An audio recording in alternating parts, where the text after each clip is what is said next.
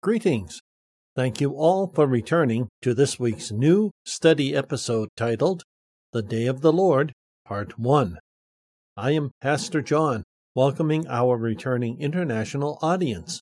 We also extend a warm welcome to all our new listeners here for the first time. Thank you all for listening. May you all be blessed of God. Last week, we finished examining 2 Thessalonians chapter 1 verses 5 through 12. Significantly, we found things are pretty well spelled out for us as scripture said. Those who do not know God and those who do not obey the gospel of the Lord Jesus may be two different people types. It is also true, both comments noted in commentary can be found in one earthly being as well. We also found in 2 Thessalonians chapter 1 verses 9 through 10 which read they will undergo the penalty of eternal destruction away from the presence of the Lord and from the glory of his strength when he comes to be glorified among his saints and admired on that day among all who have believed. And you did, in fact, believe our testimony. Here is a case in point. Is this about Jesus coming in the rapture or the second coming?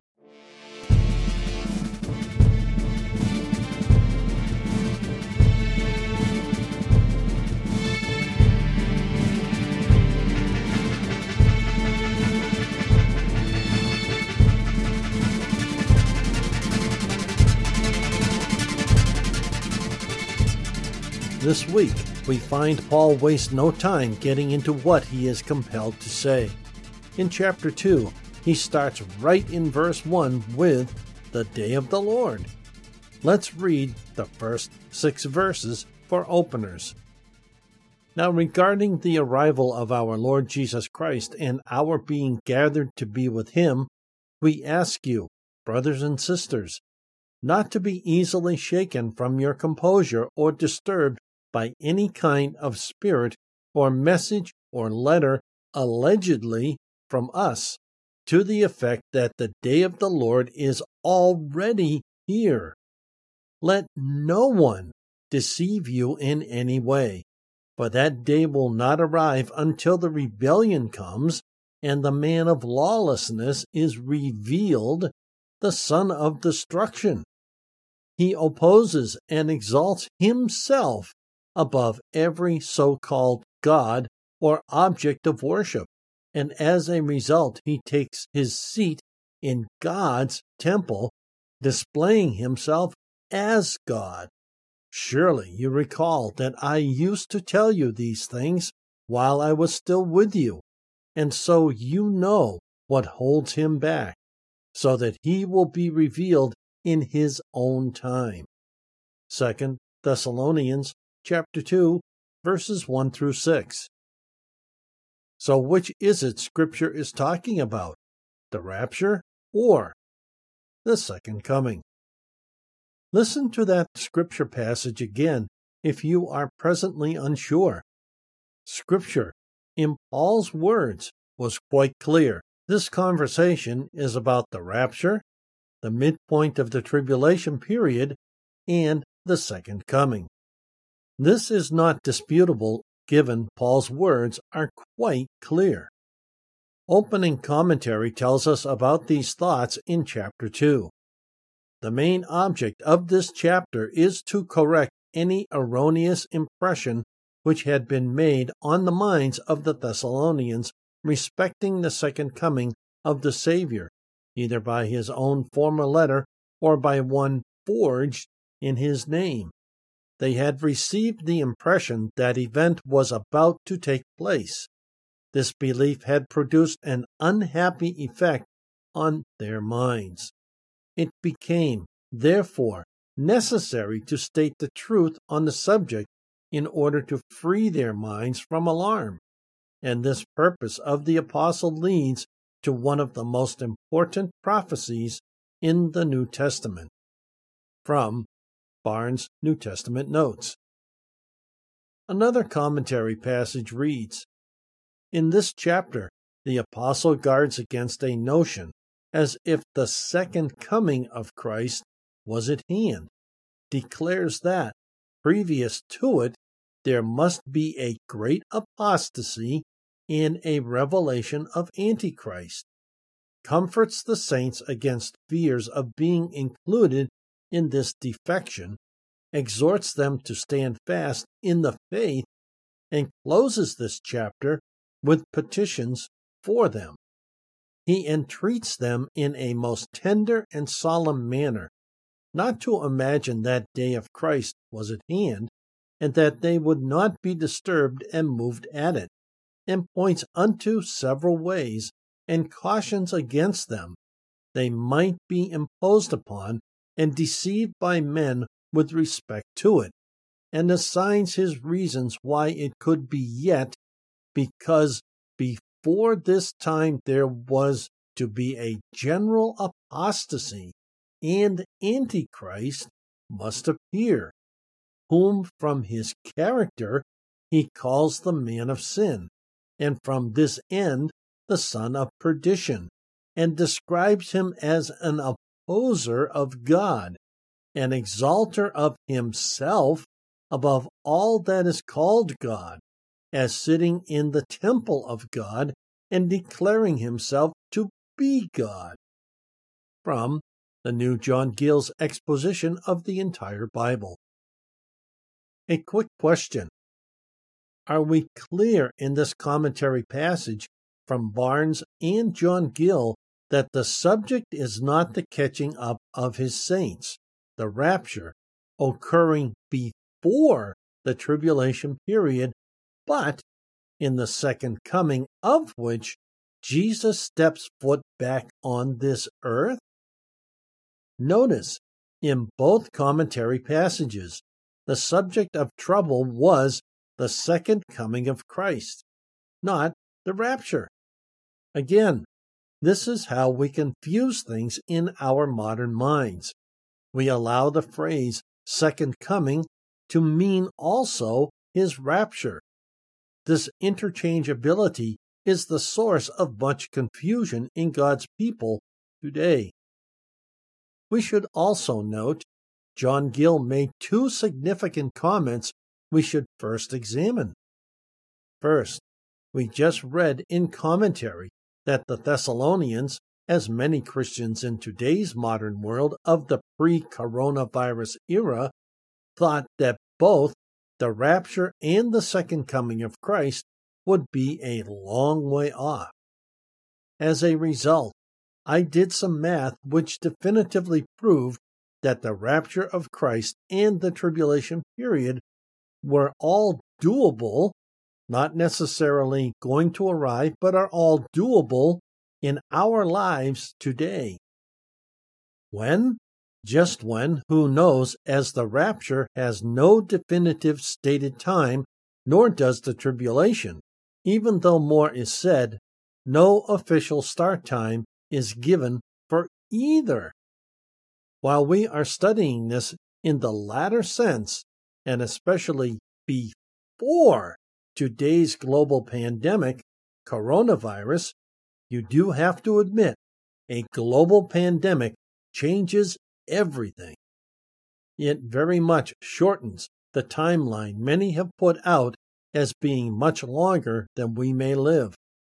So it is therefore important to note unless we understand what comes in Scripture and Scripture prophecy before now, understanding our now is more difficult than it has to be.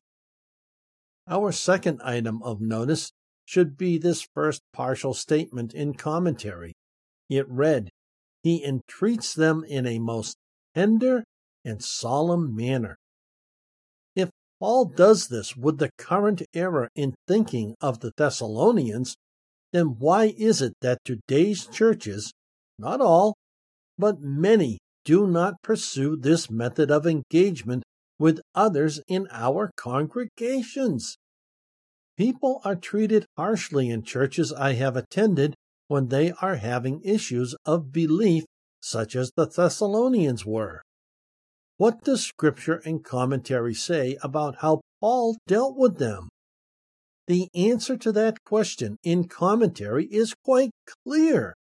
Again, it read, He entreats them in a most tender and solemn manner. In what church that you have attended have people with struggles and troubles been dealt with as Paul dealt with the Thessalonians? All too often, if the church and those in its ministry believe they struggle with the believer that is in their own, who is struggling, the church, in America at least, tells the person to leave and not come back until the one who struggles can get professional help. Where is the miraculous power of God through his indwelling Holy Spirit found in God's people in that? Where is the exhibition of the power of the indwelling Holy Spirit in God's children in that? Just where is the miraculous power of God in his people pushing out his struggling children to worldly help.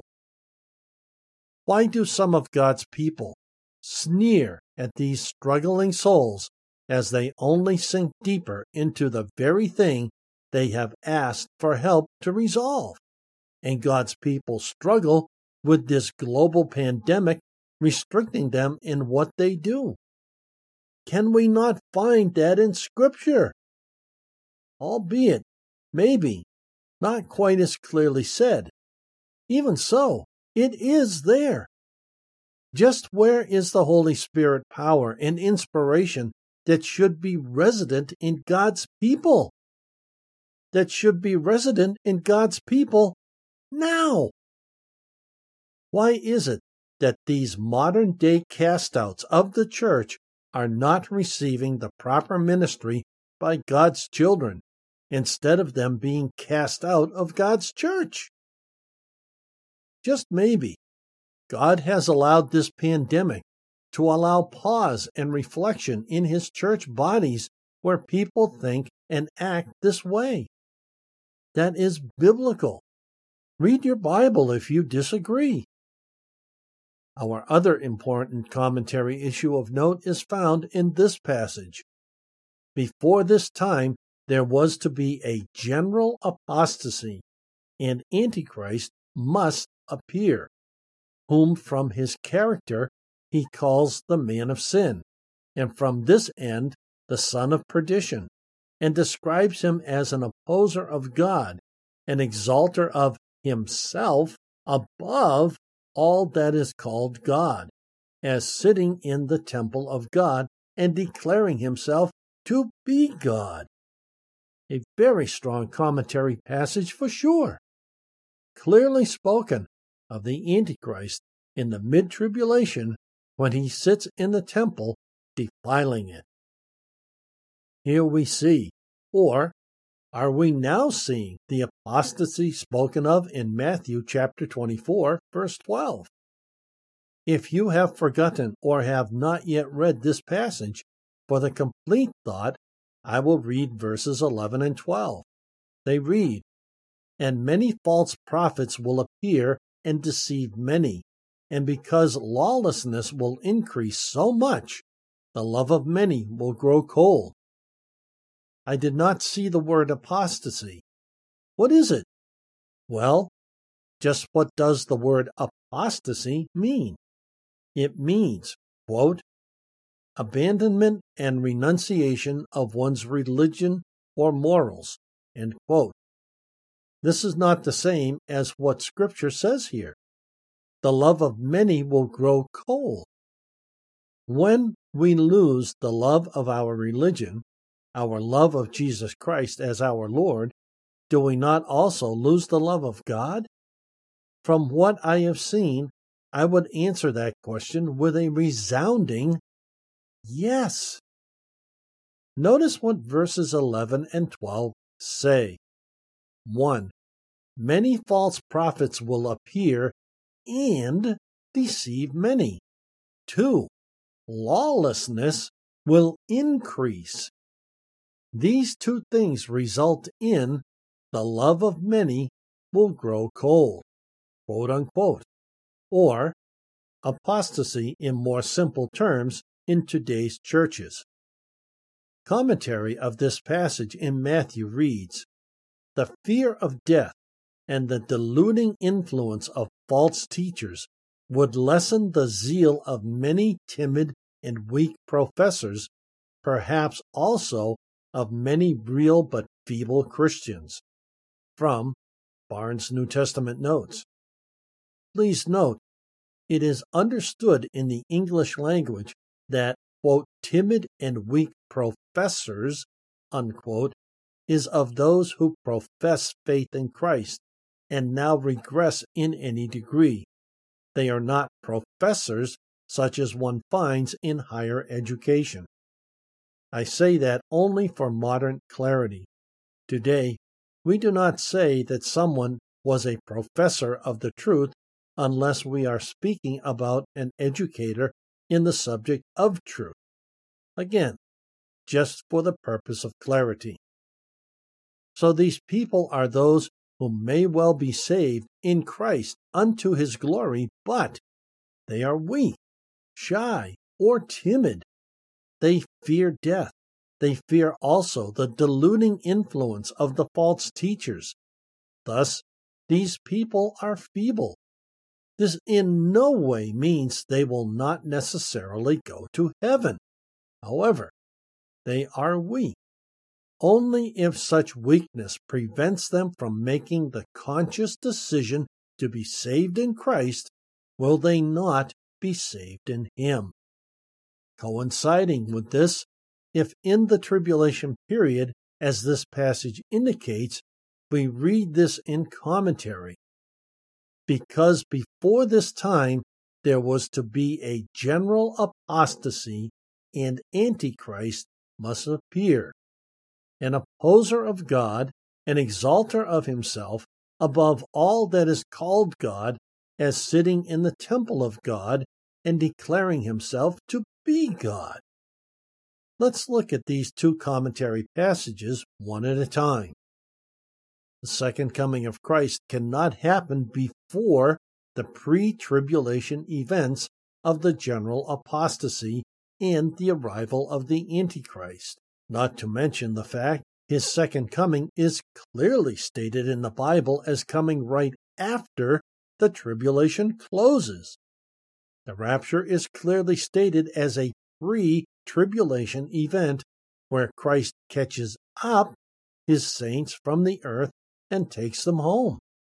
The tribulation then begins, followed by his second coming to earth. I really want you to understand how these two events are separate and both very real. And brothers, we entreat you, by the coming of our Lord Jesus Christ and our gathering together to him, for you not to be quickly shaken in the mind, nor to be disturbed, neither through a spirit, nor through speech, nor through letter, as through us, as if the day of Christ has come.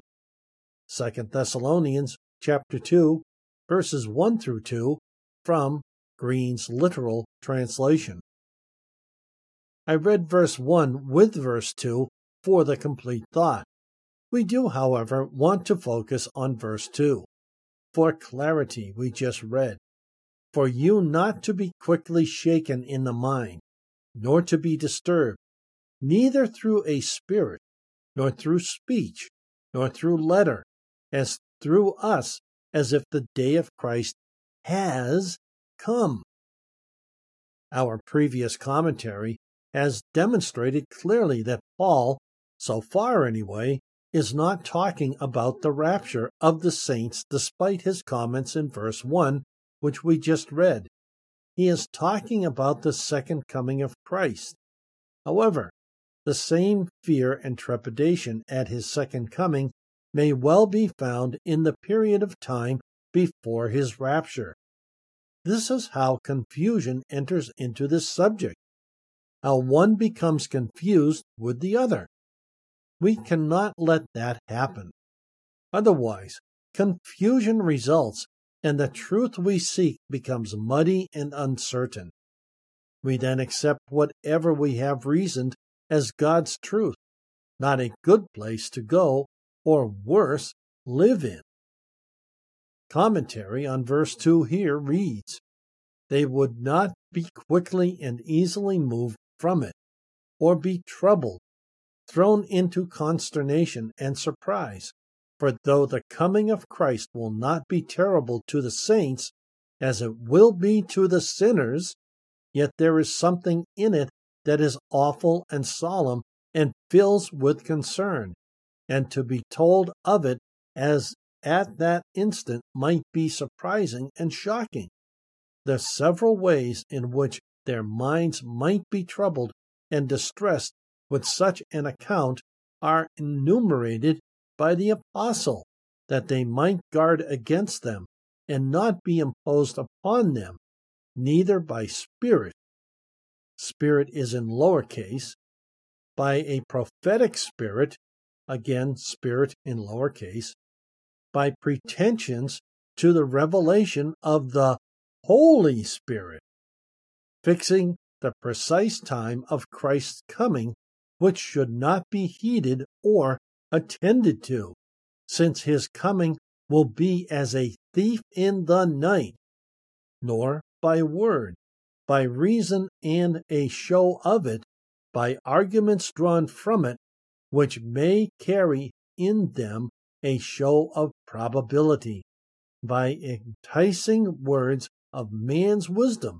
by arithmetical or astronomical conclusions, or by pretensions to the word, a tradition of Christ or his apostles, as if they had received it by word of mouth from any of them. From the New John Gill's exposition of the entire Bible.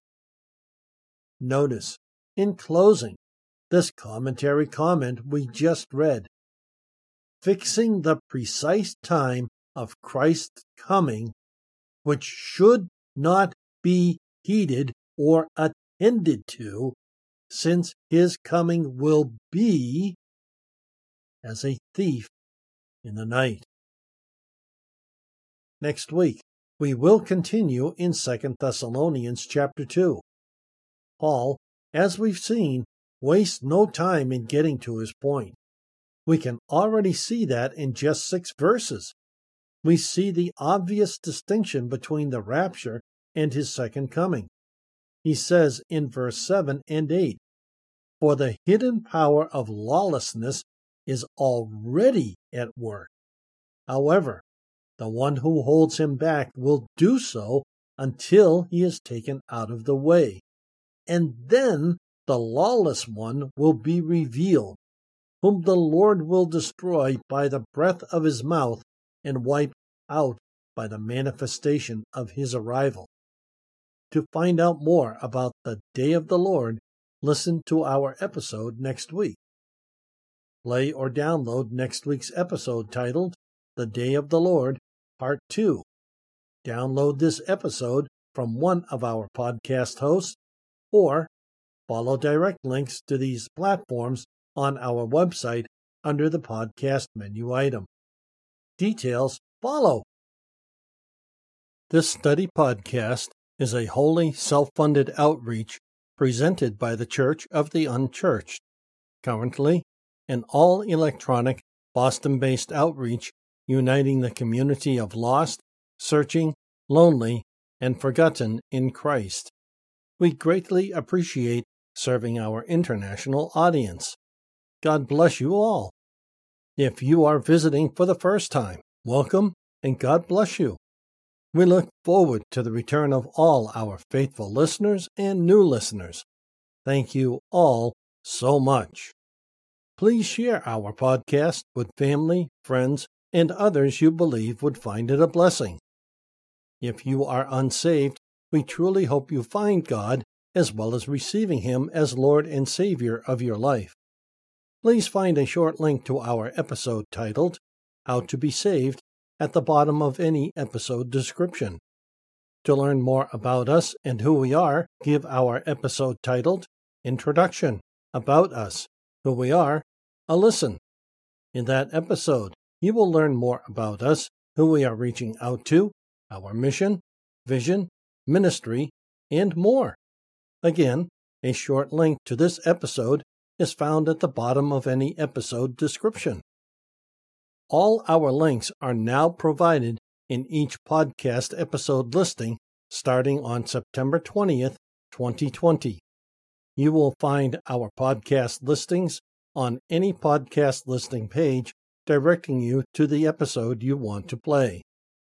This year, we have decided to go with making Pinecast our primary host. We also added the Facebook style social media site Diaspora to expand our internet presence.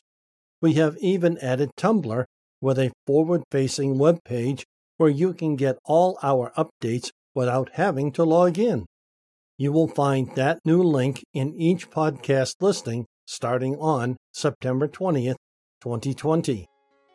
If you go to our internet homepage under the podcast menu item, you can find many popular podcast platforms we are found on. When searching for us, please use the search phrase Church of the Un, insert dash symbol, churched. Again, Church of the Un, insert dash symbol, churched. To find us on a podcast platform like iTunes, Google Podcasts, TuneIn, or Spotify, to name a few.